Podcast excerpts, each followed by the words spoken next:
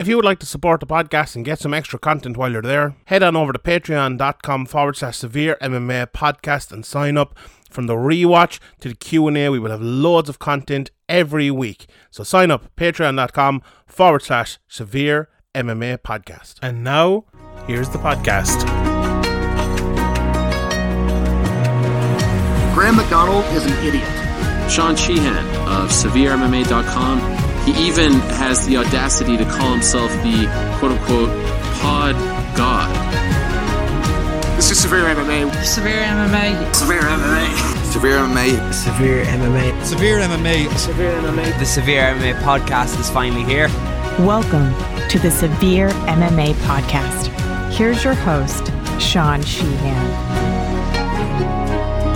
Welcome, welcome, everybody. It's episode 389 of the Severe MMA podcast. My name is Sean Sheehan, aka the Pod God, Shawnee Podcast, whatever you want to call me. Joined today by the harp blagger of Irish MMA media, Graham McDonald, uh, as we talk about Jesus. What a what a night last Saturday uh, in the world of mixed martial arts, and we'll be talking about more after that as well. But absolute craziness. Before we get into all of it, it's never too early to start playing the Christmas music. It's never too early to start thinking about gifts, whether it's for a friend or friends in your pants.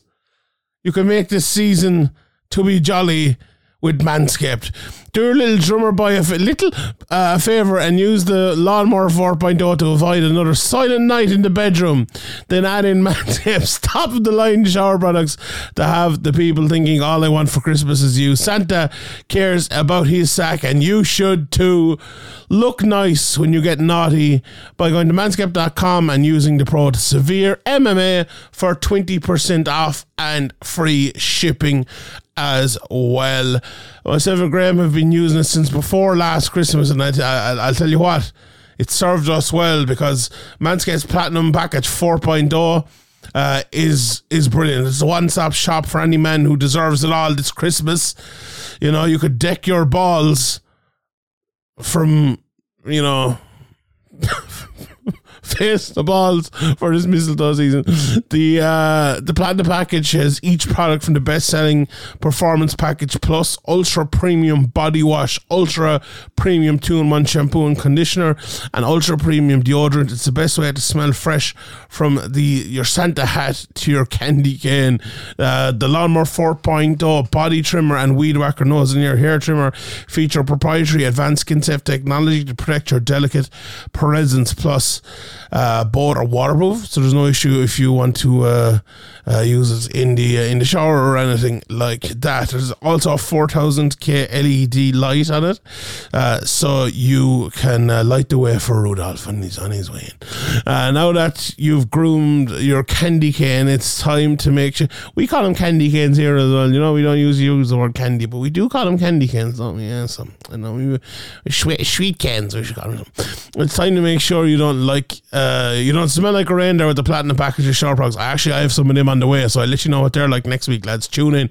Uh, all of Manscaped shower gear is sulfate free, vegan, and made to have your skin feeling hydrated and smelling fresh. But smelling good doesn't stop at the shower. The crop preserve body under a proper viver, which I've had for a long time and absolutely love, uh, can solve stank problems all day long. Uh, once they touch your sack, you'll never go back. The Platinum Patch 4.0, the Platinum Package 4.0, sitting under the tree is guaranteed to put someone in the holiday spirit. A few holiday spirits would be nice now, actually. A bit of an old, an old whiskey or something would be lovely. And for the perfect stocking stuffer, uh, add in the brand new body buffer, an incredible body scrubber that makes exfoliating easy and a lot. Oh, I want one of them, lads. And cleaner than an old loofah. I, I, you know, I love an old loofah and one of them. They're brilliant. But this one, I'm sure, is great. I haven't seen it yet, actually. Need that one now. Manscaped, lash it out. Anyway, get 20% off and free shipping with the code severe at manscaped.com. That's 20% off with free shipping at manscaped.com using the code severe MMA. Manscaped, get your jingle balls ready for the holidays. All right, Graham. Let's uh, let's get straight into it. It was a it was a mad night. It was a mad mad night. Uh, one of the greatest cards in UFC history. It's a not a great one for like proclaiming that because I find it very hard to remember him, but for this not to be, I think would would be a bit, uh, you know, would be a bit outside the box. It definitely one of the best of the year anyway. And look, best in terms of finishes. Now there, there wasn't like many classic fights. There was a classic finish in the main event. The, I suppose the Poirier. Well, that's just Chandler the Poirier, yeah, yeah. That was uh, that was. I actually I don't know. Was it a classic fight? It was in a very interesting fight and a very very good fight. But when you look at some of even some of the other Poirier fights or even some of the other Chandler fights, it probably doesn't stack up. You know, against him. But having said that, a very good. Actually, a, a fight that I kind of predicted on the preview show that it'd be like that. It's maybe not as amazing as everyone thought, but still like really good and a, an extra bit of tactics thrown in. I, f- I feel like you know if I had to pick a team of the night, I think it was like some fighters trying to be tactically more aware, it going massively against them, and then they lose. I feel like I feel like we, we've spent the last it's 29 years. The birthday of the, the UFC was yesterday.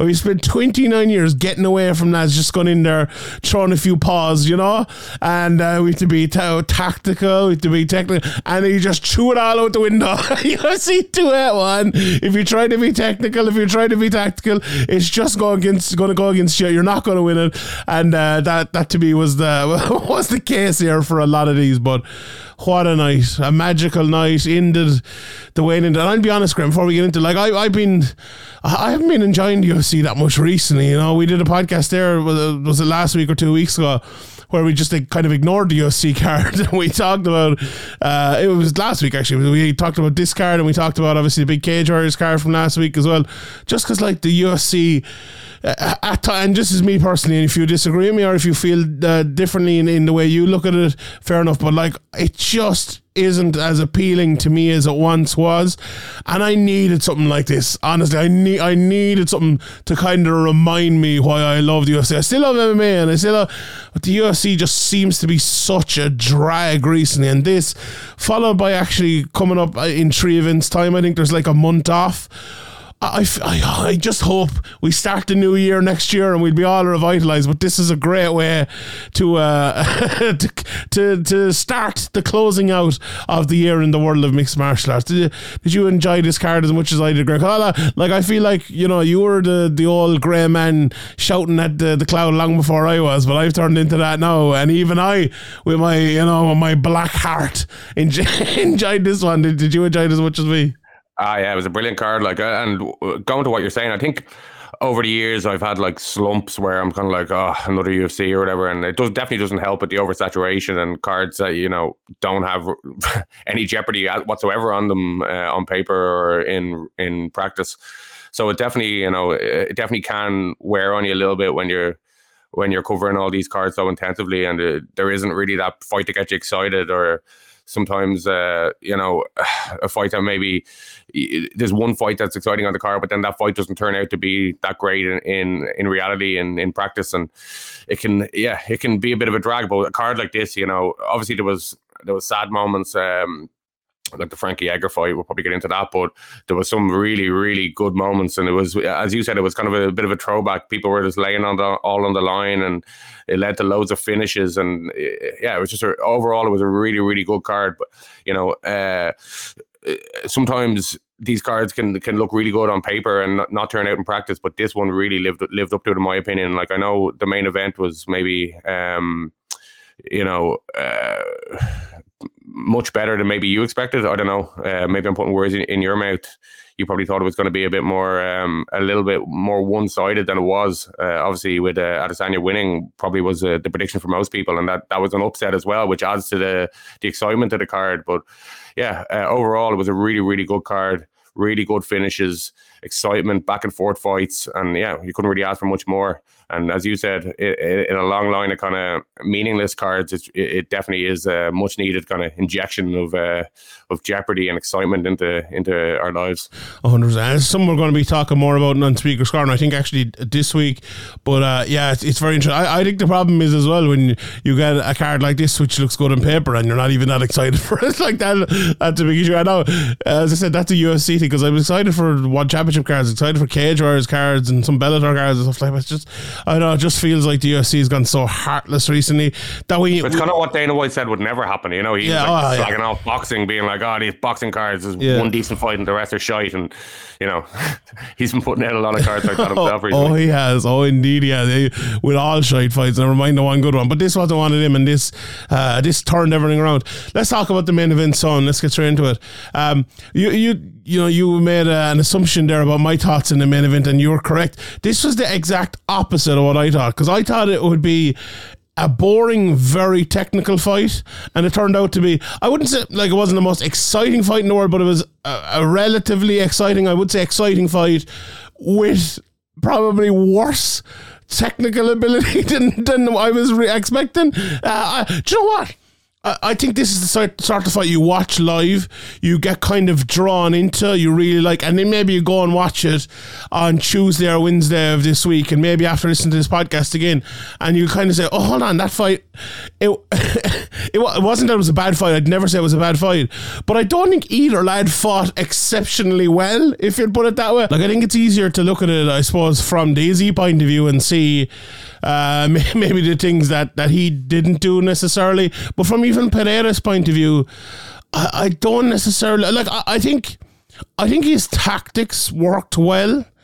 Uh, even though he was still losing three one, uh, entering the fifth round, uh, but I don't think like the, the I don't think in practice. Let me and I'll explain why because like I thought, I thought what Pereira did very well. I was talking to, to lads about last night. and Ian said it as well in the in the group, and I thought it watching. It's like he pressured very very well, and I actually thought Izzy dealt very well with the pressure, and it was uh, you know we, we talked about Izzy coming in and being maybe uh, you know boring and all of that.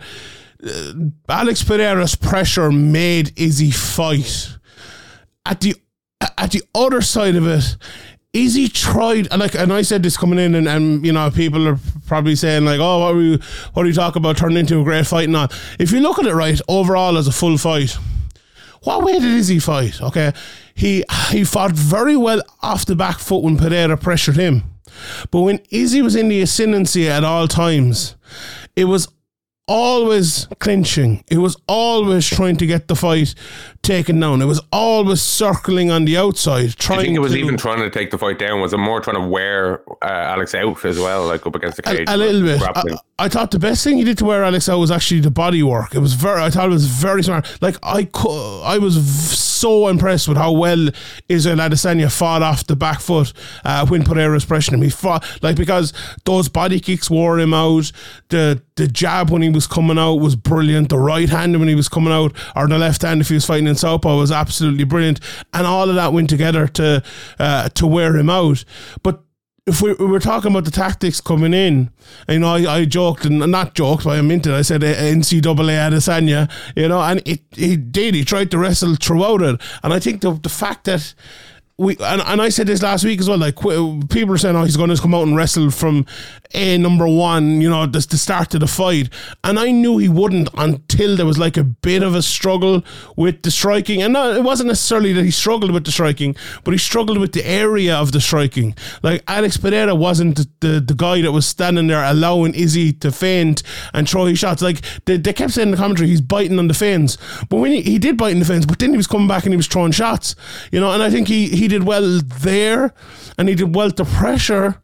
But he actually wasn't landing that much, and Izzy was kind of eating him up, uh, fighting off the back foot. But then he changed. Like it, it felt like one of those fights, right, where if you're confident enough to stay in that area, you probably should. You should let Alex Pereira come on you. Now, that's a very difficult thing to do because he did that in the second kickboxing match and he got knocked out because of it. But the, when Izzy actually, when Izzy changed it up, he started to win the fight. And fair play to him, he was right too. And he was winning the fight before that as well, don't get me wrong. He lost the second round, was very close, he could have won it. But the, f- the change up in him in that fight sent it from like, ah, you know, it, this is a close, uh, you know, interesting fight where Pereira could land the big shots to Adesanya kind of changing up his tactics and I give him credit for that. But it was, you know, it was it was him trying to do it the, the easiest way possible. People were thinking this was going to be a stand up barn burner fight. It, it wasn't that, and it just led to like, and and this is my point, and I'm getting around to it about neither lad maybe fighting as well as we would expect from him possibly because Izzy, like there was at one stage it turned into a white belt match uh, on on the ground no, Izzy was winning that, and it was a very smart tactical um, decision from him. But you know, it wasn't the best mixed martial arts in the world. And when the stuff Pereira was doing, his good points weren't working early in the fight. Now we can talk about the, the the last part of the fight and how that changed. But in general, I thought the first four rounds were exciting but lackluster at the same time. Am I being critical too critical, Graham? What what way did you say? Um, I don't know because it was like uh, the jeopardy, and uh, I I was watching the fight and watching it as if it was on a knife edge, and either guy could land the. The, the big strike at any moment. So for me, I, I thought it was a really exciting fight. I agree. Um, I agree with that. hundred percent. I did too. But I'm I'm kind of talking about like if you're watching it next Tuesday or Wednesday and you're actually breaking it down technically, which is what I'm trying to do here. Like I I was caught up in the fight. I thought it was a very interesting fight. I thought Pereira could have knocked him out at any stage. Or Adesanya landed a bit a few big hard shots too.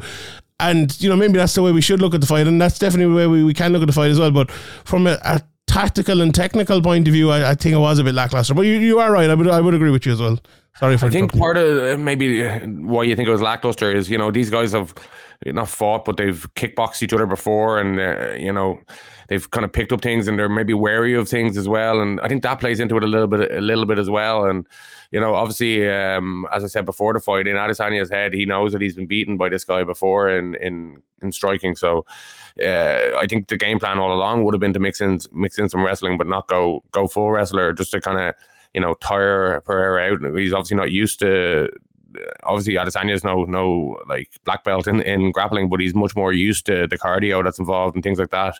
And you could see the, the disparity on the ground, even though Adesanya didn't look great on the ground, he was miles above Pereira. So I think, you know, if if Adesanya had have kind of avoided that big strike at the end or the big strikes at the end that finished it, we, we might have been calling this a really well executed game plan by Adesanya. And obviously, when you got somebody as as big power as Alex in there, and who, who's always dangerous, even when he's tired, even when he's losing a fight, he, he he's been there before many times, and he, he trusts in his power, and, and it came true for him. He stayed composed even in. Uh, even even in moments where it looked like the fight was slipping away, and I think there's a lot of credit has to go to him as well. But uh, for Adesanya, obviously, it's it's a fight he should have won um, on paper and in, in practice. But you know, maybe maybe he'll he'll get a chance at it again. But uh, when he's when he's when he's um, not really considered the most exciting fighter, Dana might might not want to, and the UFC might not want to put on that immediate rematch. They want to, they might want to,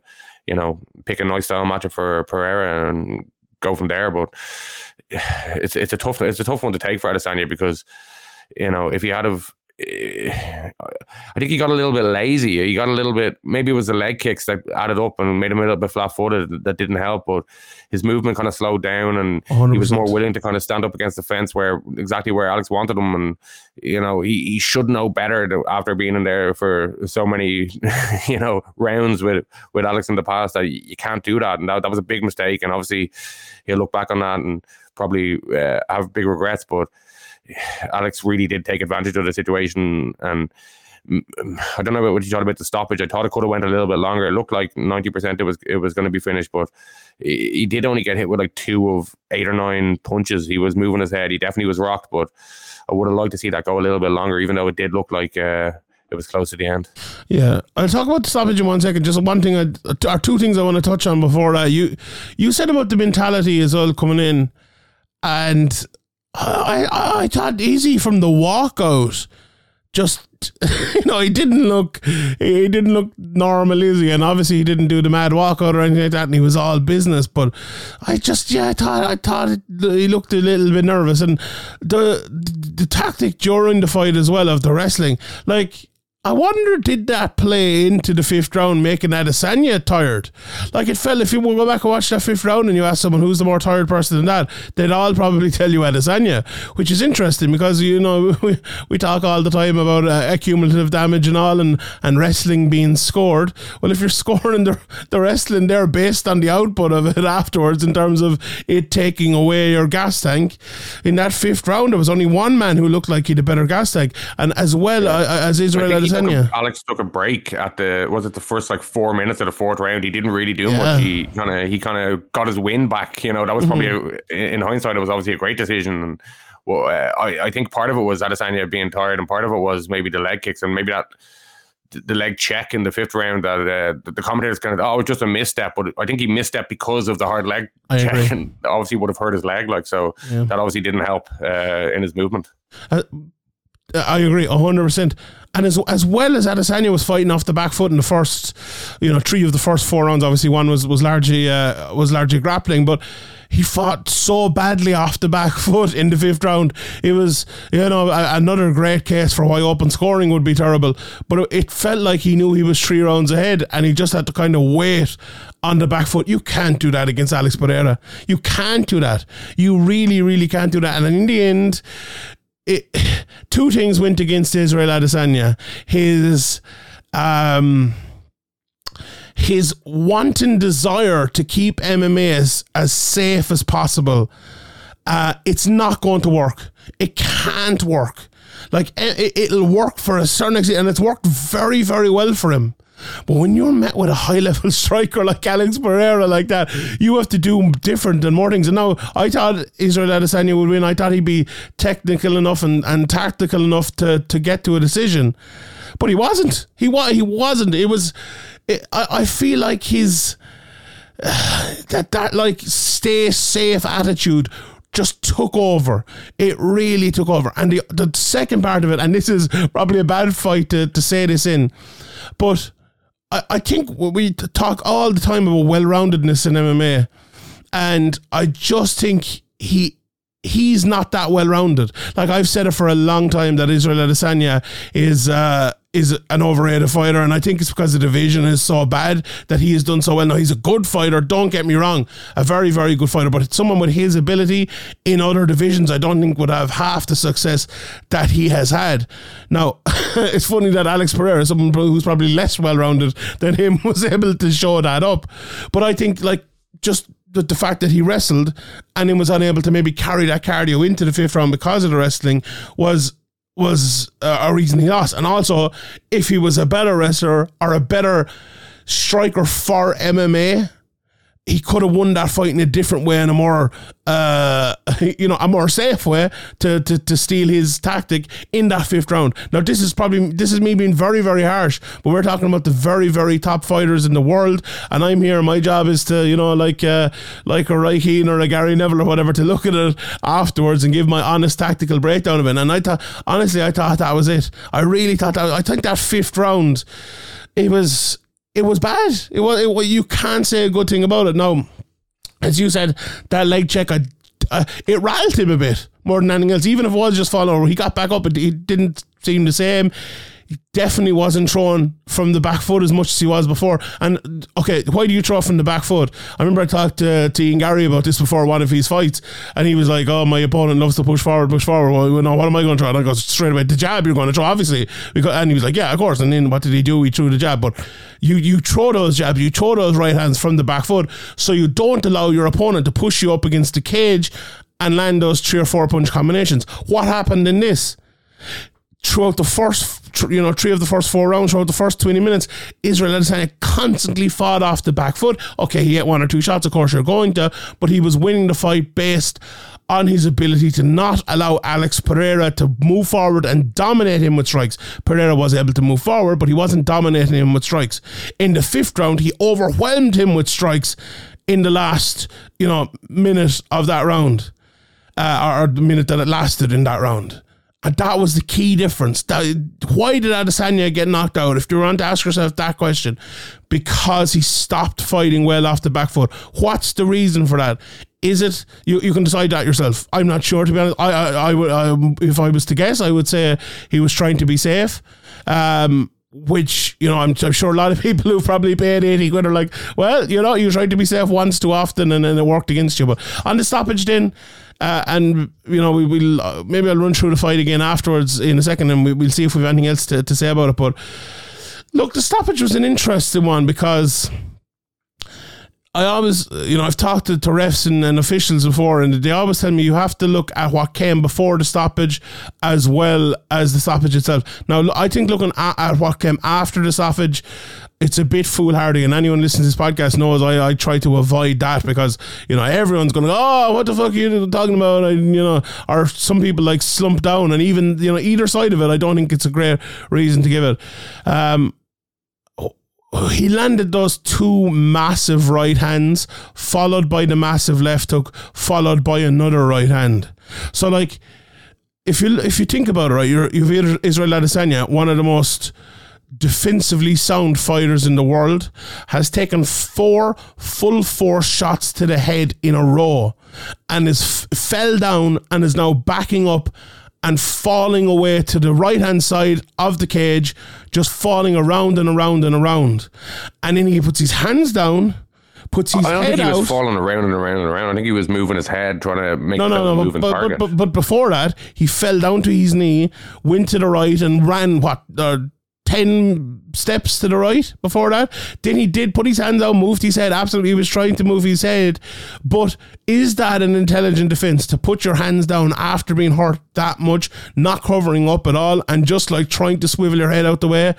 I, I would tend not to agree. I, I, I would tend to say that is a good stoppage. Could he have given him one or two more? Yeah. But what I, do you know what the, the I always look for in ones like that now specifically?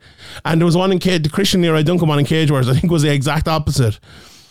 You When you take, you should only be allowed one shot that's completely undefended. Only one. And I think Israel Adesanya got at least one of them and Goddard stepped in.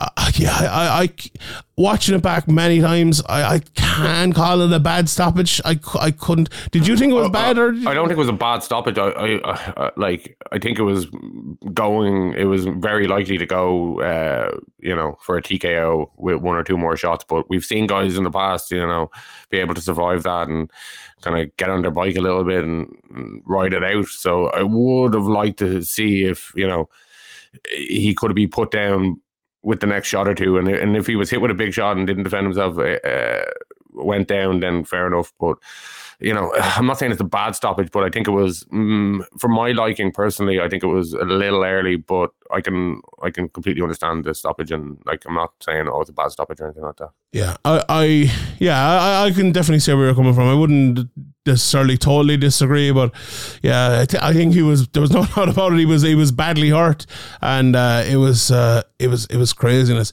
One thing we Um, should mention is he nearly Adesanya nearly had him at the end of the, the, first, first, round. it? Yeah. was, But you didn't get that that left hand after the bell. I know he kind of threw it he- on the bell. You know, I think that was fine. I think he threw it. Uh, you know, he's not exact. He's not. He can't see the counter going down exactly like we can, and he's in the middle of a f- fucking fist fight here, and he's got the guy cracked, and he's going for the finish, and the bell goes in like during the motion of the punch, and the punch lands kind of directly after the bell sounds. So I think that was fine. Yeah, I, I yeah, it was it was it was definitely borderline. I wouldn't blame uh, Izzy for that at all, definitely. But like it was, it's one of those ones where you look at it afterwards, and if he had knocked him out, I'm sure there would have been consternation about it. But yeah, the first round, let's just run through it quickly. The Well, fight, the, the rule, the rule is though, isn't it? wh- Where yeah, if you throw it, but motion, still, you know, people are stupid. Like no, there's a, it was de- it was it was one of those ones. It was definitely after the bell. But it wasn't illegal. It was like that time. Remember, Bruno Fernandes scored a, a goal after the final whistle had gone because VAR came back and gave a penalty, and everyone's like, "Oh, you're scoring, uh, you're giving Man United goals when the game is over and all this." It's like, well, yeah, if you don't understand how the, game works, yeah, absolutely. Anyway, uh, I, no, no answer back for that one, Graham. There, no.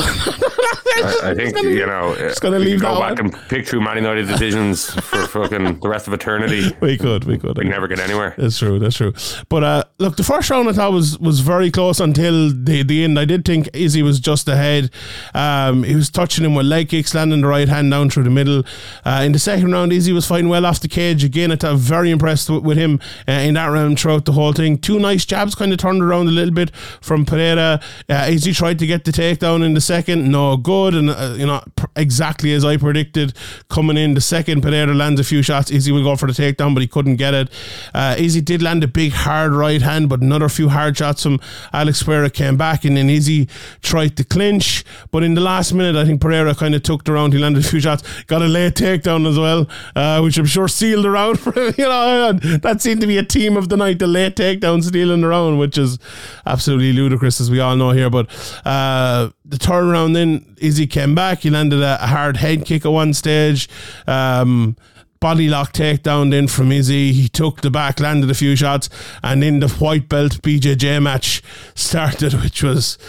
God Almighty, it was it was it was low level stuff. Like Pereira was deep on a knee bar at one stage, and I don't think he even knew it. Like just, just like ah sure, no, we won't bother. And uh, Izzy got on top and landed a few shots again. The four round, Pereira looked very tired to me at the start of that four round, and you know the commentary you- can. before you go on there, do you think Yeah. Izzy should have, you know, put the hooks in and gone for the? He tried. uh. I just think he, I don't. I don't think he was good enough to be honest. I, like he, he put one hook in and he tried. I think he tried to put the other hook in. Like I think he was probably afraid that he'd land on He the looked a bit tentative. Yeah, he looked a def- bit He hesitant. looked into to the do He didn't night. really- Yeah, Yeah. yeah. I, I, will- yeah, I would agree. But uh, in in the fourth, Pereira was tired. Izzy was landing on the outside, and I think now that you said it, maybe you're right. Like maybe he kind of took that round off, but there was absolutely nothing coming back. I think the last minute he got going, but the, Yeah. the first four minutes he was like, "Fucking, let me just get my breath here." Yeah, and he landed actually that last minute of that four round. I've written here in my notes. It was I was actually really good. Like with Rob, and I think at that stage as well, like he had that three or four minutes off, and Izzy didn't, and Izzy was kind of eating a couple there as well, and he did clinch, uh, but a big left hook on the bell from Pereira was uh, was underrated, I think, on the commentary, but it was a big big shot, and then in the fifth, Alex was coming forward as I said, Izzy refusing to fight off the cage, fell over on that leg kick, two right hands hurt him, left hook absolutely smashed him, and then the, the right hand was bi- the beginning of the end in for uh, for Israel Adesanya, and I, it was one of those moments, Greg, where I was sitting alone in my sitting room at what around five forty five, and I just started roaring. I was like, "Oh my god, what, what?" it was, it was one of those moments where you know, I talking obviously for the last twenty minutes here, very uh, about a very tactical side and point of view of it, but for fucking forget that for a while. this was, uh, this was a ninety-eight minute winner. You know, this was absolutely uh, amazing, and I'd no, you know, I'd no dog in the race here. I didn't, uh, I didn't mind which guy won or, or anything like that, and uh, you know, I gave Izzy to obviously as my pick to win, and I gave him to win by submission as one of my bets for the week, which we, we almost did, you know, for plus fourteen hundred, but. Uh, I'm more, I, I like honestly I needed a moment like this in MMA and we started off the podcast with it. It feels like there there has been moments like this, you know, the Leon Edwards one and things, but it, it just doesn't feel like we you know it, it doesn't feel like moments like this are happening as much as they were before just because there's so much stuff around them. And the fact that we got another one and we saw one last night is just brilliant. It was just so brilliant. Like I always, uh, the one I always harken back to is Chris Weidman, Anderson Silva, and it's funny, you know, the middleweight division as well uh, that I give so much uh, shtick to because it's a it's a terrible division, we're being honest. Uh, here's another one in the middleweight division that absolutely uh, that absolutely shocked and and awed, I suppose. But uh, it was uh, it was So, uh, who would have thought an Adesanya fight would have rekindled your your, Yeah, your, your fire?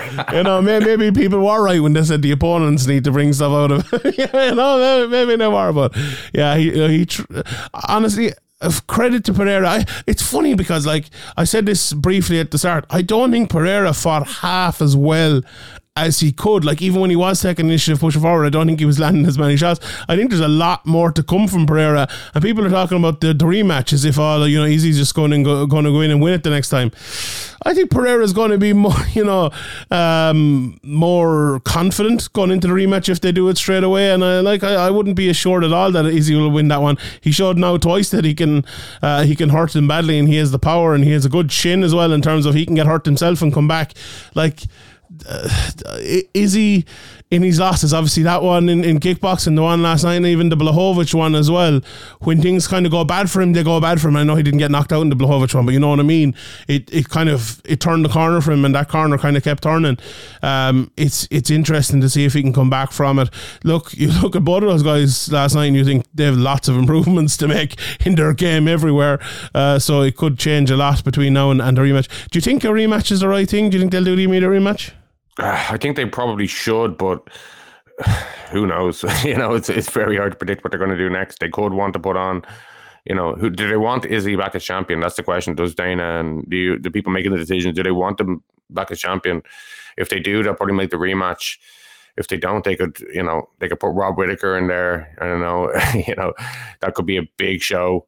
Um, they have a lot of options here. You know, it, it, kind of frees up the division and frees up the choices for the UFC, and we'll kind of find out how Dana and, and the people making the decisions feel about Izzy. Uh, are, are, they pissed off with him for a perceived kind of safeness and boring? I don't think uh, so. Fights? I don't if think. They, yeah, they haven't said it publicly, but uh, if they are, then you know this could be where we find out that they are. But I, I suspect they'll put on the rematch. You know. Uh, uh I don't know what, what pay per views this did, but I think this will do even more pay per views the second time. Um, you know, it's a, it's a coin toss these days. There's, there's no real um, rhyme or reason to a lot of the, the matchmaking, but yeah, if I if I had a free bet, I'd probably say they they'd they'd make the rematch straight away. Yeah, I, I think uh, Robert Whitaker's fighting. Um, he's fighting Paulo Costa, isn't he, over in uh, over in Australia? So Whitaker's kind of tied up. Although they could change that very quickly if they wanted, I suppose. But yeah, I think they will give Adesanya the rematch just because he's obviously. I, I, think he's what twelve unbeaten or something at middleweight, and he deserves and, it. I think as well. To be honest, yeah, he probably, like, probably I think does. when you've been on top that long and you're in, you're in a fight, you're winning and you lose in the third round and you know, uh, I think I think he deserves a rematch and should get it. But as I said, these days you never really know what the what the logic is in some of the matchmaking. Indeed. He's got four minutes to try to wrest away this title. But he's got to do something big. He's got to do something really big. Got to open himself up. If it wasn't obvious enough, Leon is broken out.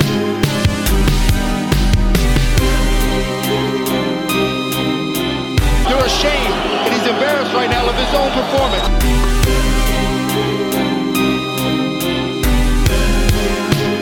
This is how you know a fighter is broken, and Leon right now is broken.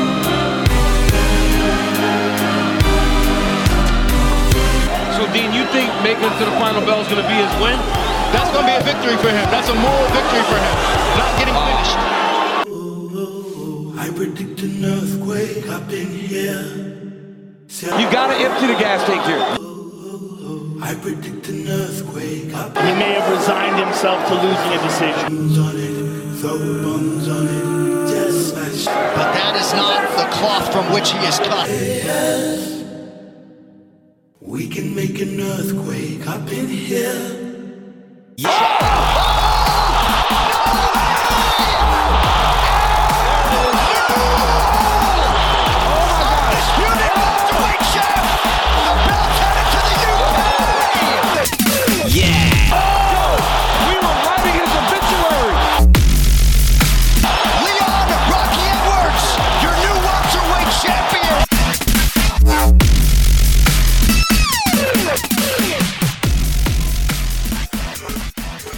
I suppose we better uh, touch on the rest of the card here, Graham, or we'll we'll turn into a, a ten minute, uh, uh, a ten hour podcast even here. Uh, look, Zhang Weili and uh, and Carla Esparza, we, we won't be talking about this one for thirty five minutes, like like the first fight. Uh, it, it- look, it went kind of exactly how we thought. Zhang came out, uh, landed more power. The scrambles, the scrambles, kind of, you know they went both ways, I would say, in the first round. Uh, Zhang had her in more trouble. She had the back a few times, uh, almost got a rear naked choke at one stage. But Carla, she went for an armbar at one stage. She landed on top for a second. Uh, sh you know, she's tough. and she, she kept in the fight. You know, a lot of people thought it was just going to be, you know, you walk in, you pick up your belt, and you walk home. But Esparza wasn't having that, and she tried her best, and she did, uh, she did well. But you know, the second round game, uh, she was looking for a takedown.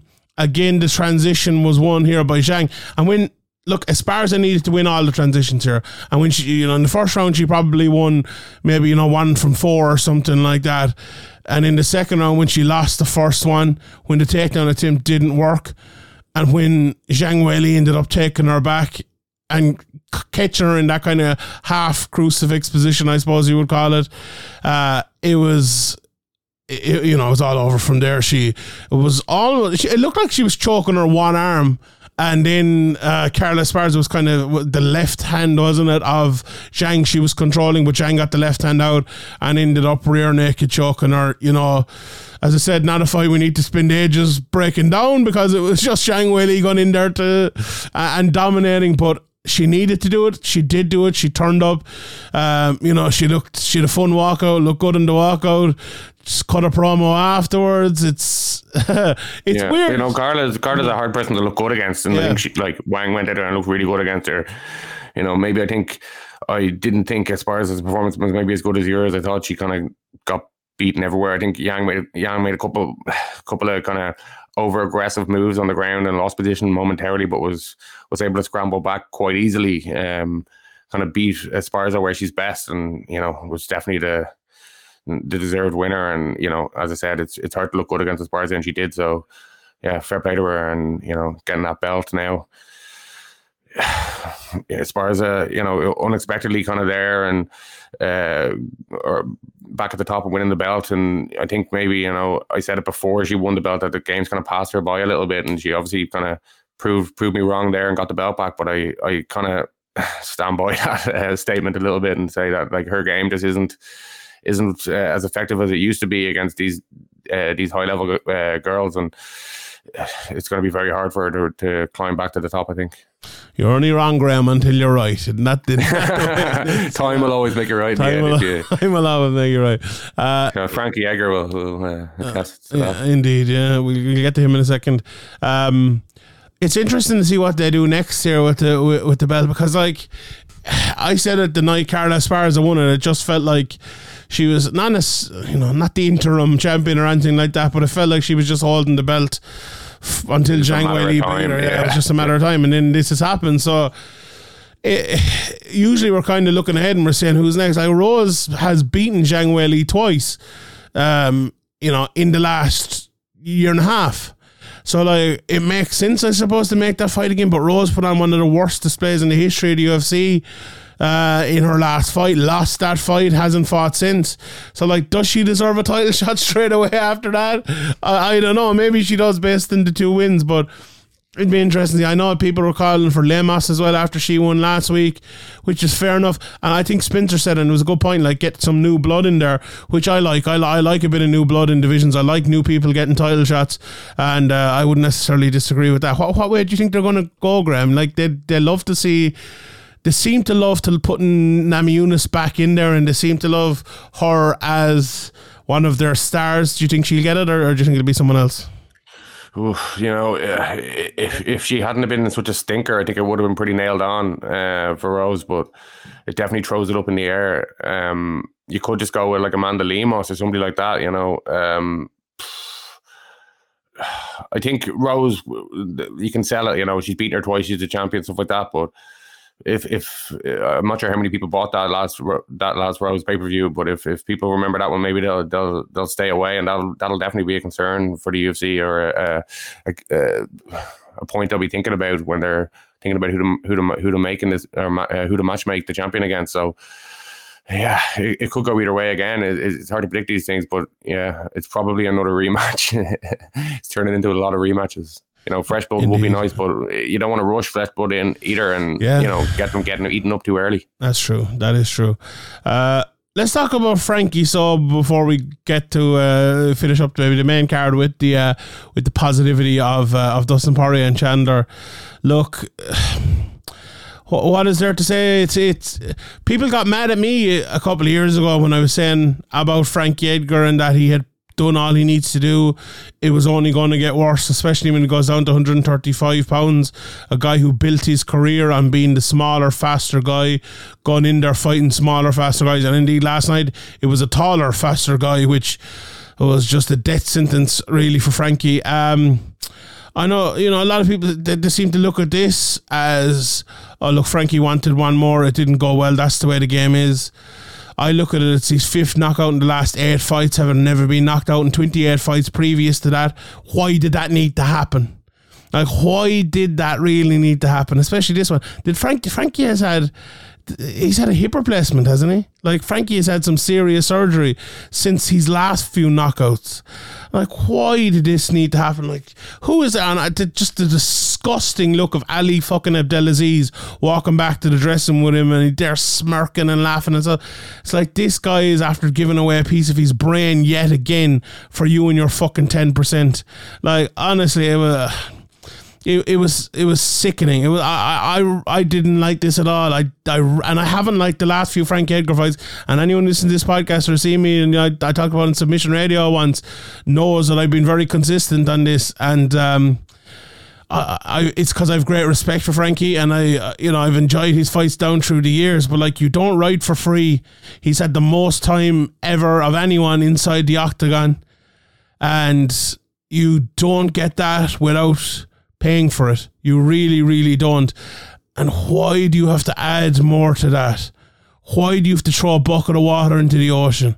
I re- I really don't yeah, understand it, Graham. I agree with like your sentiment, but you know, if Frank Edgar is hell bent on fighting, uh, like the UFC could say, okay, you're, you're not fighting for the UFC, and he can go somewhere else. What about his family? What about his management? What about the people yeah. around him who love him? Like, st- stop him from himself. Yeah, but if a, if a guy's hell bent on doing something, you know, I don't know what the situation is. Maybe he's been talked into it. Maybe they're you know not talking to him about retirement or stuff like that. But I assume that you know retirement's been on the discussion table with his family and with his management. It must have been, um, you know, over over the last few fights, as you said, is it's not been going well, um, in in devastating fashion. So you'd have to think that there's some kind of talk going on there. And these fighters, they just they just have such ridiculous self belief, and they think they can just go in and get that win and sail off into the sunset. But then, you know, most of the times they do get that win, they're like, "Oh, I'm back," and they're you know, it never ends well, and very rarely ends well. Anyway, you know, there's there's definitely a few exceptions out there, but yeah, we've seen it time and time again, and um, it's it's a sad situation. You know. Um, sad to see Frankie like that. His family being there as well. Like, what the fuck is kind of decision is Why that? Like, do people keep doing that? Why do they keep fucking doing that? I don't know. I don't know. Jesus. You know, I don't know because they just believe that they're going to get that win, that triumph. You know, that Rocky Mount. You know, they, they just have that in their DNA, built it, built it throughout years of just being a fighter. Like, you know. Being a tough, like Frankie Edgar, you know, you know, his legacy's kind of been put into the background so far so far uh, so long ago and so far back on his record but he was in some absolutely amazing fights some like you know underdog wins and uh, come from behind and all that stuff. And uh, ideally if you were writing the, the, fairy tale he would have hung it up like years ago but that's just not how it goes in MMA like these guys are just uh, they're not logical like that you know. They obviously they're taking like Frank Edgar's taking a lot of headshots you know. I'm sure he has some you know, concussions and CTE probably coming his way. Like sad as it is, like I'd be surprised if he didn't. And uh, you got to think his family and people around him have had conversations and they know that. But with these guys, if somebody of Frankie Edgar's fighting spirit, uh, I'd say it'd be hard to tell them, you know, you're finished and that's the end of it. Like it just doesn't yeah. work like that. Uh, yeah, I, I 100% agree with that, and it's definitely not easy. The fact of the matter is, though, like he got knocked out by Brian Ortega in 2018. He came back, beat Cub Swanson, he got his title shot. And like, why keep going after that? Like you had that last shot, you knew it was your last shot against Max Holloway. You lost unanimously. Oh, but uh, if I just drop down this division, or if I just if I just do this differently, you know what I mean? They always have a fucking okay, yeah, that okay, fair enough, fair enough, right? So you lose, you get knocked out viciously against the Korean Zombie. You go down that division. You get knocked out viciously against Corey Sandhagen. Then you get knocked out viciously against Marlon Vera. Like, how many opportunities to keep getting knocked out viciously? That's three vicious knockouts in a row after the Chan Sung Jung one, after the Brian Ortega one.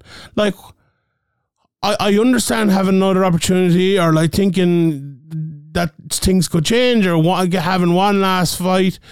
But to do it five times, and I like, I, I'm- five times is harsh, obviously, but like the, the last three, did we really need to see Frankie Edgar getting destroyed three times in a row, like knocked out heavily three times in a row after his whole career, 35 fights deep?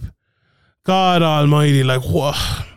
It, uh, sometimes you know I, I love the sport, but sometimes I fucking hate it, and this is a part of it. It's like Frankie, you know, Frankie Edgar's taken many many years off his life in these last few fights. He absolutely has, and uh, I don't like it. I I really really fucking don't like it. I really don't like it.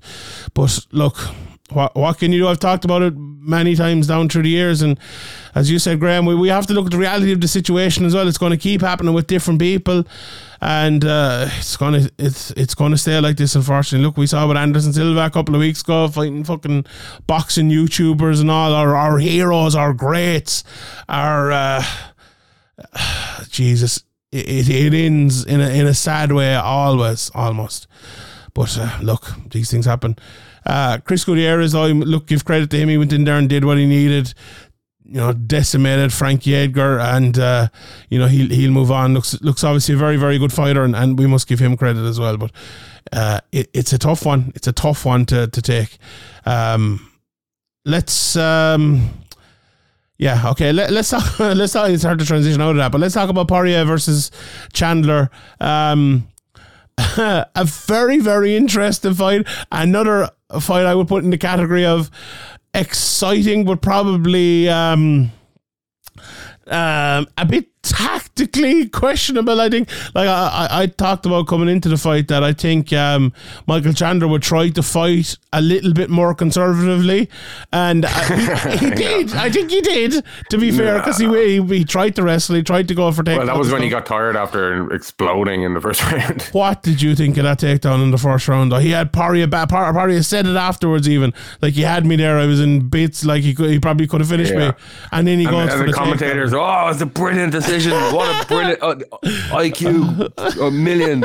Um, like, Daniel Cormier, one, one of the Like, dumbest you know, men you could ever I'm meet. sure Chandler Oh. was, was tired from throwing looping bombs constantly, but you know, a couple more shots there and he could have had him out of there. You know, maybe not. Like maybe maybe it would have went a different way. But when your game plan is to go out there and explode all over him and kind of put the intensity on him and just just try to hit him with the biggest punch you possibly can, you know, that was your chance. And he made a bad bad decision in my opinion. I don't know why the commentators thought that was a good decision, but yeah, he, Poirier kind of confirmed it. As you said afterwards, that yeah, man, he fucking he, he had me fucking out there and or nearly out there. If he had thrown straight punches instead of looping punches, I probably would have been gone. And you know, he kind of let the moment pass by and made the wrong decision. And you know, even though he continued to kind of you know he was winning the fight uh, or winning the winning the round, the second round, and all that, but yeah, it, these moments they could like you got to take them if you're if you're going to beat a Dustin Poirier, you got to take that moment, and he didn't. And Poirier got stronger as the fight went on, and Chandler started to tire, and yeah, it was a it, it was well weathered by Dustin Poirier, but he was kind of let off the hook a little bit. Oh, 100%. Yeah, without without a shadow of a doubt. Like, fair enough for, for DC to be an idiot. We we know that's all going to always happen. but then Joe Rogan to, like, not call him out in his idiocy and then to agree with him, I'm like, are, is this really what we're getting from the commentary? No, I'd not going to go on another commentary rant because it's just so so so awful and there's no escaping it there's no people don't like me talking about it so i'm you know i won't but uh yeah it was it was really but like the, the point i think on that is like you have missed the biggest talking point in this fight. You've just completely missed it because you used to be a wrestler and you think everybody should wrestle. You know? That's exactly what this was, like the way he always fucking commentates.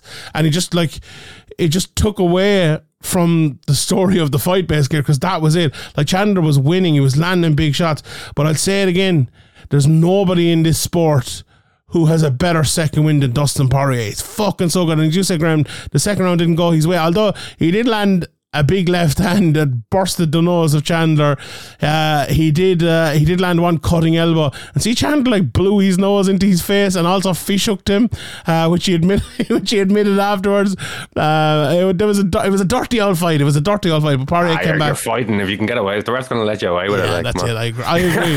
Like everyone's giving out about that. When I saw, saw that, I was like, "Do you know what? This was a fucking war, a like you know war, what I mean. They were, they were. It was all on the line. I don't know, like if you're doing it egregiously for ages or something, maybe okay, but like just a little bit. I don't know. Maybe that's a bit, A little bit of fish barbaric hooking or as well, something, yeah, like if you if you can get away with it, like I think, I think these, like it didn't lead to a finish or anything. It wasn't. It wasn't too egregious. It definitely was uh, against the rules, but uh, uh, I think it was only momentarily as well. Yeah, if you're not cheating, you're not trying. Uh, in the third day, look, Poirier just won the transitions. Uh, Chandler tried the takedown to, to take the back at the same time as he got the takedown, and it just completely went against him. Uh, the Chandler, and, and he was tired. Uh, and that second win, the Poirier looks so good. Took the back, and once you get Poirier taking your back, it's going to be uh, it's going to be an issue from then. And he got the uh, got the third round finished, the rear naked choke, beautiful stuff from uh, from Poirier. I don't think it turned into necessarily it was it was a war, but maybe not the war we were expecting. A, different sort of war, uh, and uh, a great win for Poirier again. Afterwards, he talked about fighting Beneil Dariush. So Yeah, interesting. I think you know it- it's it, it's kind of shows how exciting these two guys have been recently. That you know we're you're nearly saying oh it's slightly underwhelming, even though like you know that fight was an absolutely brilliant Yeah, fight. I don't- for, I don't think it for, was- you know fighter A versus fighter B. Yeah. but because of the two guys. The levels we kind of expect from them and the excitement we expect from them, maybe you think, oh, that was a bit underwhelming. But I like, I really enjoyed it. I thought enjoyed it was- too. Yeah. Yeah. No, I don't think it was underwhelming necessarily. Like we didn't get many big exchanges. We got him a little bit in the first, but I think Chandler was winning those exchanges for the most part until he got the takedown, and then he got back up, and Poirier was kind of winning the exchanges, and all. I had Chandler badly hurt, and I thought he had him, and in the second round, uh, Chandler dominated, and in the third round, Poirier dominated. So it was it wasn't like it was a very very fun fight, but it was like it wasn't that even of a fight for a long period, if you get me. Like if it was three rounds of back and forth and back and forth and back and forth, it'd be a little bit different, which I think Yeah, well, people it were wasn't like one moment one guy's winning, the next moment the other guy's winning. Yeah, it was a little bit in the first round. Absolutely, the first round was very, very good, but the the second and third, not really. You know, so but still a very good fight. I'm definitely not criticizing the fight, but just not maybe what a lot of people were expecting. Anyway, let's move on. Uh, Puelles. funny, funniest fight of the year. the fight here. Funniest fight of the year. Jiu Jitsu. Yeah, Jiu Jitsu doesn't work at the high level of MMA. This kind of showed it. Uh, and Dan Hooker. Especially when you have absolutely no takedown No, ability. yeah, uh, and he like he also was like, all right, I can't get him. I'm just kind of gonna give up here a little bit, and uh, like he, Keith Peterson was the referee, I think, and he kind of just said, look. I'm just stopping this now. Nothing really happened. The, the body kick apparently there was a bit, but like Puelles is just. Oh, you're not yeah, getting up. No, I'm not getting up. Okay, oh, yeah, okay, on. Oh, okay, we'll just stop it. And fair play to Dan Hooker. I'm, I'm sick of this shit. yeah, that uh, basically was it. There was definitely no nonsense there. But Dan Hooker just like sat down to stop Puelles getting a knee bar and just like finished jiu-jitsu in that one moment and uh, stayed very steady on the feet and, and won the fight. So fair play to, to Dan Hooker. Uh, he could fight Hina- Renato Moicano maybe next time. We put on a great display, won by rear naked choke against Brad Riddell uh, and cut like one of the greatest promos in the history of MMA afterwards, just like roaring, I want money. Moicano wants money. And it was absolutely fucking epic. If people went back maybe just woke up and watched the fights, you have to go back and watch Moicano's promo after it. Absolutely fucking hilarious. One of, one of the funniest things I've seen in a long time. So, yeah, I, I like that fight. I think they should make that fight maybe over in Perth or somewhere like that. So, that's very good.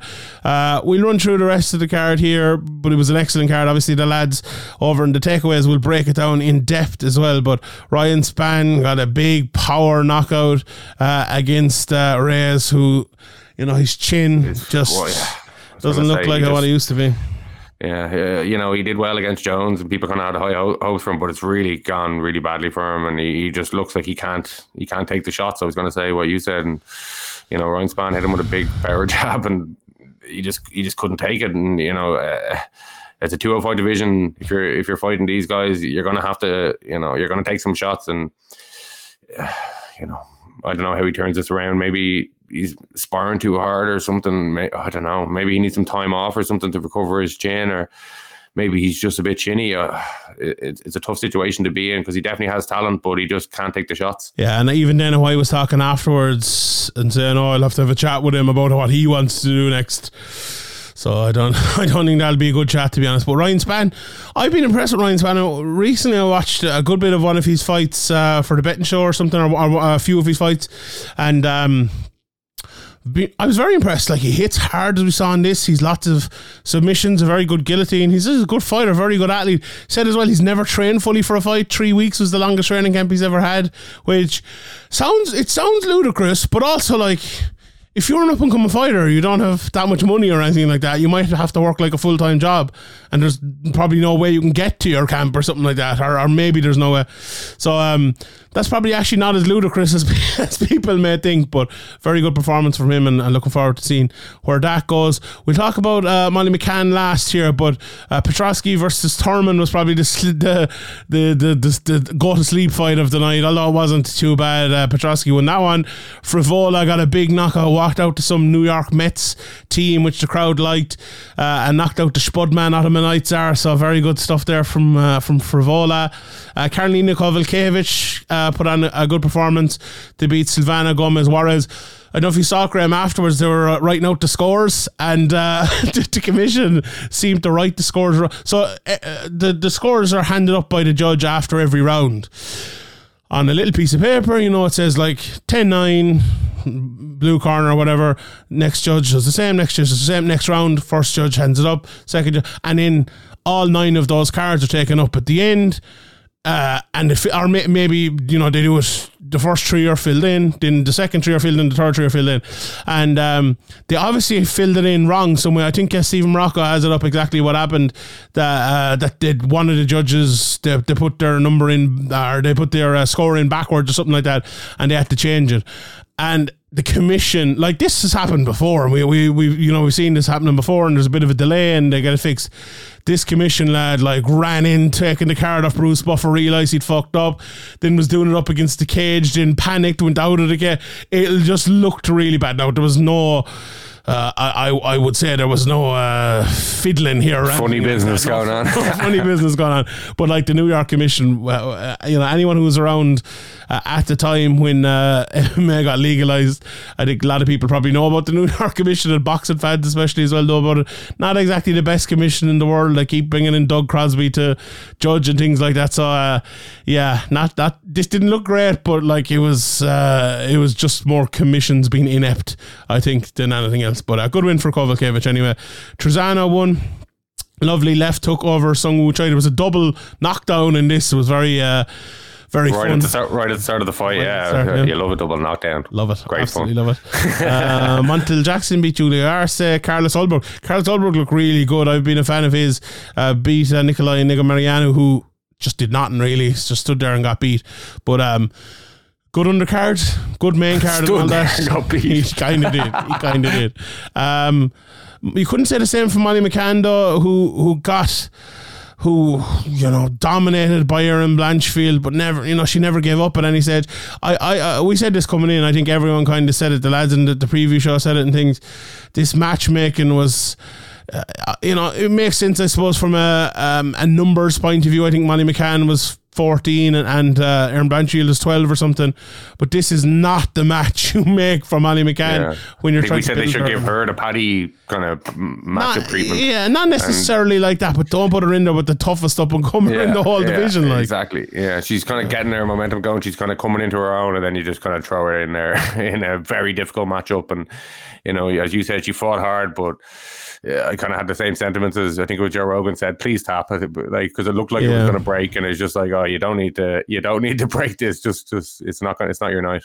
Indeed, yeah, I, I tend to agree. And look, she tried to tough it out, and as I was thinking to myself, Molly's not the tapping type, and I don't think that's a, necessarily a Yeah, good thing. I was thinking that as well. I was like, oh god, this could be a Frank Mir, Nogueira type situation where it gets chicken winged. But yeah, she she, she uh, made the smart move and, and tapped. You know, uh, it was it, uh, we said it before. It's a very difficult matchup for her. It turned out that way. She was stuck in a really difficult position. You know, it's not like a rear naked choke where you can go to sleep and wake up and you're okay. It's it's you know this could be a year out, a shoulder injury could be more out, it could be a career affecting. So yeah, smart decision is to tap out there and live to fight another day. Hundred percent. Erin Blanchfield though looks Yeah. so good. Whew, she's an animal. Like even yeah, even better than expected. To be honest, uh, went out there and just you know imposed her will and just looked really good everywhere. And you know went went for the finish and uh, you know you can't really you can't really fault anything she did. hundred percent. Very, very good. Very good performance from her.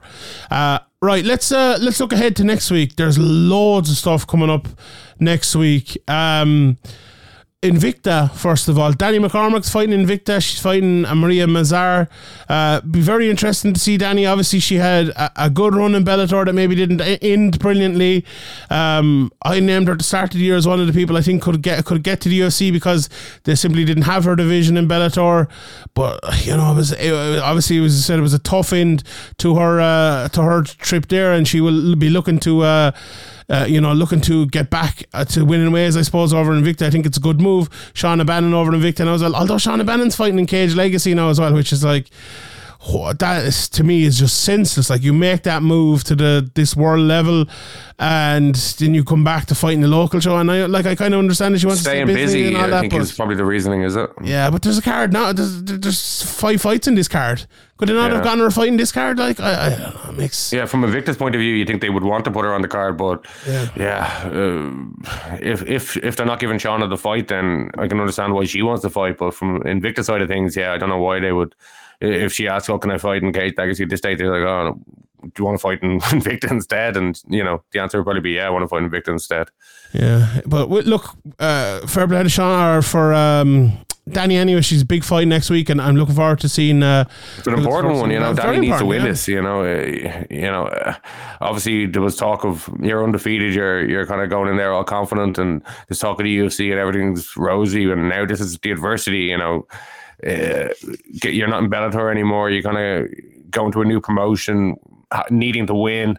It's it's it's a like you know it's a big moment in her career, I think, and you know uh, I think she probably has the tools to win this fight, but there'll probably be a lot of things going on in her head that she didn't have to deal with when she was the undefeated fighter. Yeah, hundred percent. Very, very interesting. I'm looking forward to seeing him. Best of luck. Uh, best of luck to Danny out there. Um, there are two pretty good one championship cards as well next week. Uh, Christian Lee uh, is fighting in the main again, event against uh, Kiamrian Abbasov. Uh, the main, the main event. Main again? Did I say the main again? What was it? I think so. Oh well, these things happen. Uh, but yeah, that should be uh, that should be a fun one. Bibiano Fernandes against Steve Loman, and I suppose the the people who've been watching, uh, uh, you know, the chasing pack, I suppose we'll be looking forward to that one too. Very very good fighters. Loman, the striker, and obviously Bibiano Fernandes very good on the ground. Uh, Kevin Belingon against Kim Jim as well. Very good. Kim knocked out uh, Martin Nguyen there last year, I think it was, and Belingon's a, a devastating striker. So that's very interesting. There's other stuff on that card as well. Then the 1 163 card uh, is uh, pretty good. Shinya Aoki is fighting on this ground. He's fighting this guy, Sagid Ismagayev, and I watched a bit of him recently. Uh, he's an absolute killer, and I think he's going to destroy Shinya Aoki, if I'm honest here. Uh, Yushin Okami is fighting Ong Song, uh, which, you know, Yushin Okami's still doing it.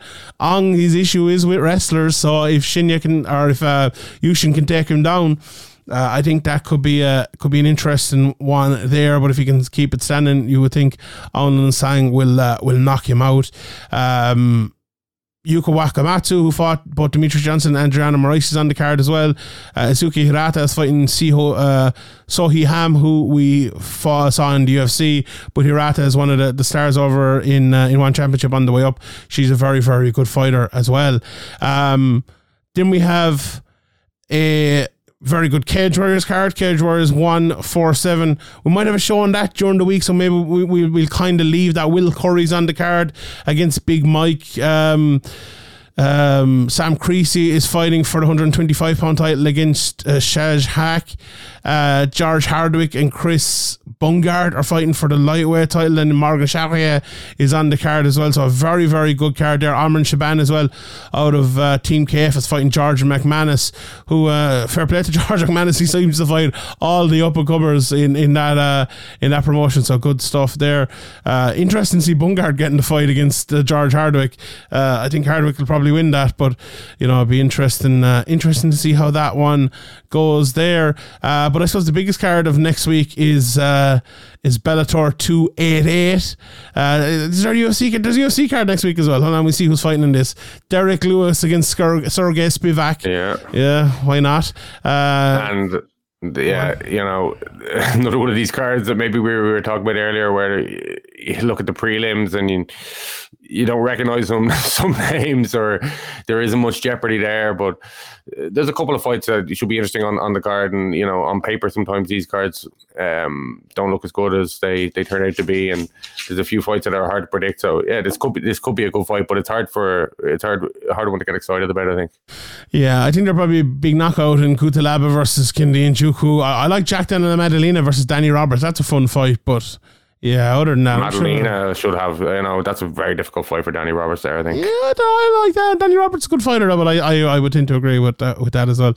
Um, and I'm sure there's some good. Uh, go up and comers on the undercard. But as I said, the lads in the previous show will talk about that as well. There's big wins for Jimmy Wallhead and uh, yes, kind of touched on Leroy Duncan as well earlier. But uh, mm-hmm. you know, Fig Figlak, I kind of was expecting more from him, but Jimmy Wallhead looked sharp. He looked he looked really good for you know a man of his uh, age and kind of wear and tear inside the ring and fights. And but he he's a very experienced guy and he's not just an experienced guy. Maybe you know when, when you become a kind of veteran, you kind of people kind of forget about your skills. But he went out there and landed a big right hook in the first round, and you know got that interim Cage Warriors championship. And if you if you hadn't have won that, you know if he had went out there and lost, it probably would have been his kind of his last chance at, at, at getting there. You know, it, would be a difficult road back at least. So that was a huge win for Jimmy Wallhead. A very, very impressive performance from him. Yeah, it's a very interesting time at the moment for European MMA, I suppose, because you had that Cage Warriors card last week, the Cage Warriors card last night, which completely flew under the radar. I almost forgot it in the podcast there, but as you said, very good win for Judo Jimmy. I thought Figlak looked really nervous, like you know, and, and it was experience means a lot in MMA. And you saw Jimmy going out there just throwing his hands, and Figlak just seemed to be stuck in the spot and he got knocked out because of it. But fair play to, to Judo, he uh, to Judo Jimmy, he's put in all that effort and put on all those years to to gain that um, supremacy, I suppose, in uh, experience and, and he, he showed it. And then Christian Leroy Duncan, as you mentioned, you know, and as well on the undercard, Samuel Bark beat Manny Akpan.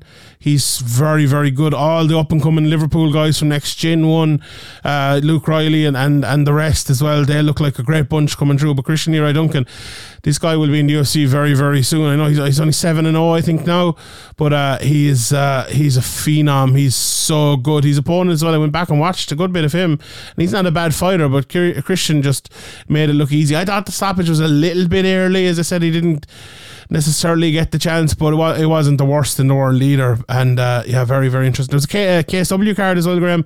Uh, Salahdine Parnasse got the finish there. Tom Breeze unfortunately lost uh, in that one. Uh, but uh, There's been know, a bit of controversy around the stoppage, or they weren't happy with the stoppage. Was there? I actually I haven't seen exactly it yet. what happened. Um, yeah was it back of the headshots or something? I'm trying to remember mm-hmm. now. There was so many fights. I was trying to watch at the same time. And Henry Felipe as well got a yeah Peruvian, Peruvian necktie. necktie. Lovely stuff. Very good stuff. Very, yeah. there's a lot going on and this it's Been, it's been a good return. He's come back yeah. uh, with a bang. Henry Felipe. He's, he's getting in there uh, regularly, taking fights and getting wins and finishes. So fair play to him. It's good to see him back. Uh, you know, he's been around a long time.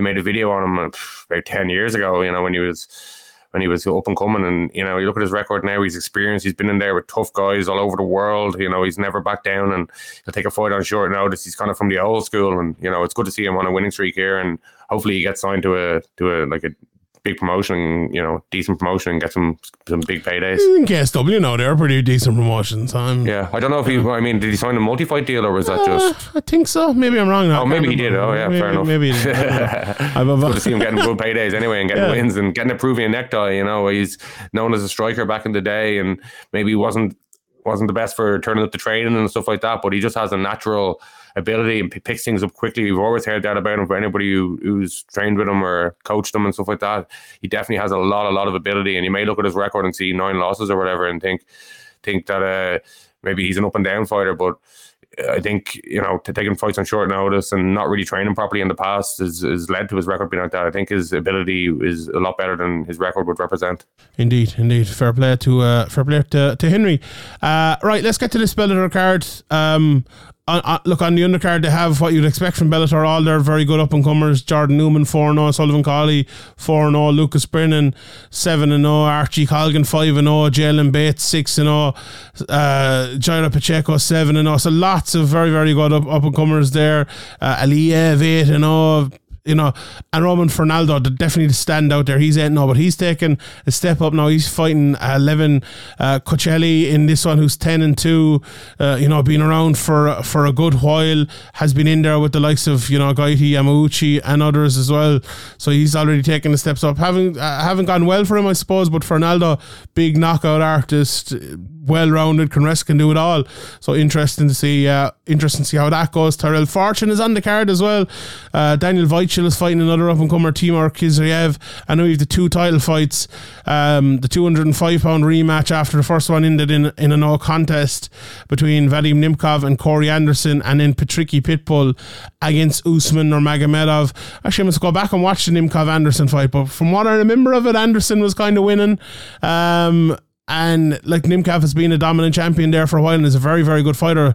So I'm really excited to see that one. And the Nurmagomedov uh, Patricky fight, I, I, I think, uh, look, I think Usman is going to win this one. I think he is absolutely fantastic. Uh, really good on the ground, good standing up as well. Can finish a lad, his rear naked chokes and front chokes and different things like that. Uh, Patricky, a good fighter, but like, I think Usman is a different level. Fifteen and all here. It should be. Uh, it should be the win. I think for Usman Nurmagomedov. I never rule out them pitbulls. What do you think in the two Yeah. top fights? I think I think like selfishly, I hope that uh, Nurmagomedov stands a bit at the start with Pitbull just to see what it looks like, but uh, he probably will will you know have his own way here. And um, it'd be interesting to see exactly where he's at if we did get a bit more kind of time on the feet and maybe see him face a little bit of adversity. But I don't think, yeah, I think this is this is a very difficult fight for Patricky. Um, in the main event, I'm trying to remember the first fight as well. I can barely remember, but uh, yeah, like it's probably going to be Corey Anderson grinding out rounds. Um, maybe tiring Nemkov out as the rounds go on, but uh, the, uh, you know this could go either way, really. I think as well. Nemkov, obviously, as you said, has been uh, dominant. Well, not that dominant, but pretty good champion for for uh, for Bellator, and he has like you know that big win over uh, Ryan Bader, followed by uh, the Phil Davis decision. So he's been there with some really really good guys, and he's shown he, he's a top level guy.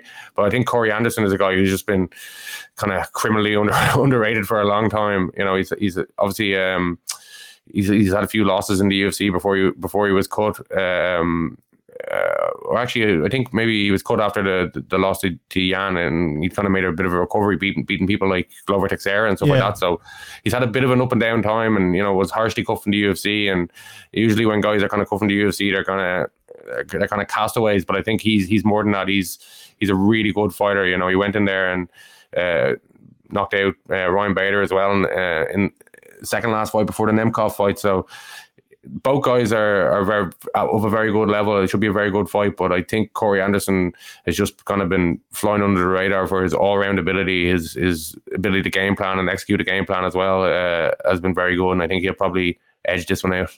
Just looking at the Sherdog play by play here for the first fight. Nemkov won the first round, landing jabs uh, and leg kicks. Corey Anderson won the won the second round, got the fight to the ground, put him on his back, landed a lot of elbows. Uh, Nemkov went for an armbar, but uh, he, he kind of got beaten up on the ground, bloodied his nose and busted him up and things like that. So um, yeah, maybe I'll do that in the rewatch this week over on Patreon because it's from you know it's it's tough to remember all these fights to be honest. But uh, I'm looking forward to it. It's a high level fight without a shadow of a doubt, and uh, be interesting. Like if people don't maybe know Usman Nurmagomedov as well, you know, maybe hear the Nurmagomedov name and think, oh, he's going to be like Khabib, and he is, a, you know, he is a little bit. He can wrestle, but he can strike as well. And I don't think. Uh, you know, I think you might get your wish of some striking with him and Patricky because uh, he he uh, I don't think he'd be afraid of that. You know, because he's fighting Patricky, maybe he will wrestle more heavily, but uh, he's a, very very well rounded fighter, and that should be a should be a fun fight and a fun card. All told, the week after then we have the PFL finals, which we'll talk about next week. They're very very fun, so keep an eye out for that as well. But a, a packed weekend of mixed martial arts next week: Invicta, Bellator, UFC two one championship cards, an LFA card, uh, Cage Warriors card. So a lot to a lot to digest over next week and a lot to talk about as well. Um, we will leave it there. If you would like to support us and enjoy what we do, do patreon.com forward slash severe MMA podcast, or if you go to severemma.com forward slash pints, P I N T S, for price of a pint a month. You can uh, get loads of extra stuff and you can help us out. The points, actually, I was looking. Apparently, Patreon is like it. It, it, it used to be like five fifty with tax, and now it's like six or five or something. It's gone up like fifty cents. Like, It's not our decision. Fucking Patreon, robbing bastards. But um, yeah, no. Anyway, we were support us. It's only a fifty cent. Sure, you'll be grand. And the price of pints now in Dublin, especially, sure, it's probably cheaper. These fuckers, they put up the price of Heineken, Graham. For fuck's sake. Is there going to be a boycott? We need to boycott uh, the Heineken. bring Go back to Carlsberg. Probably, probably the best lager in the world anyway. Huh? Bring, bring back Harp. I, I Ah. described you in the start of this podcast as the Harp lager of Irish and so bring back Harp. That's what we need. That's what we need. So, uh, right, we will uh, we will leave it there. Thanks everyone for listening. Patreon.com forward slash Severe MF podcast. Manscaped.com. Use the promo code Severe MF, 20% off and free shipping. Hit the subscribe button, hit the like button, follow us on social medias, and uh, we'll leave it there with Graham's quote for the week. Graham, take it away. Offer me solutions, offer me alternatives, and I decline. It's the end of the world as we know it, and I feel fine. And I feel fine. What time do I feel like I know that song? Do I? What, what is that one? 4am. It's the That's end of the world Oh, as we know it. Oh, it's a and I song. feel fine. Yeah, great song. Great song. Right, we'll see you all next week, Let's Good luck.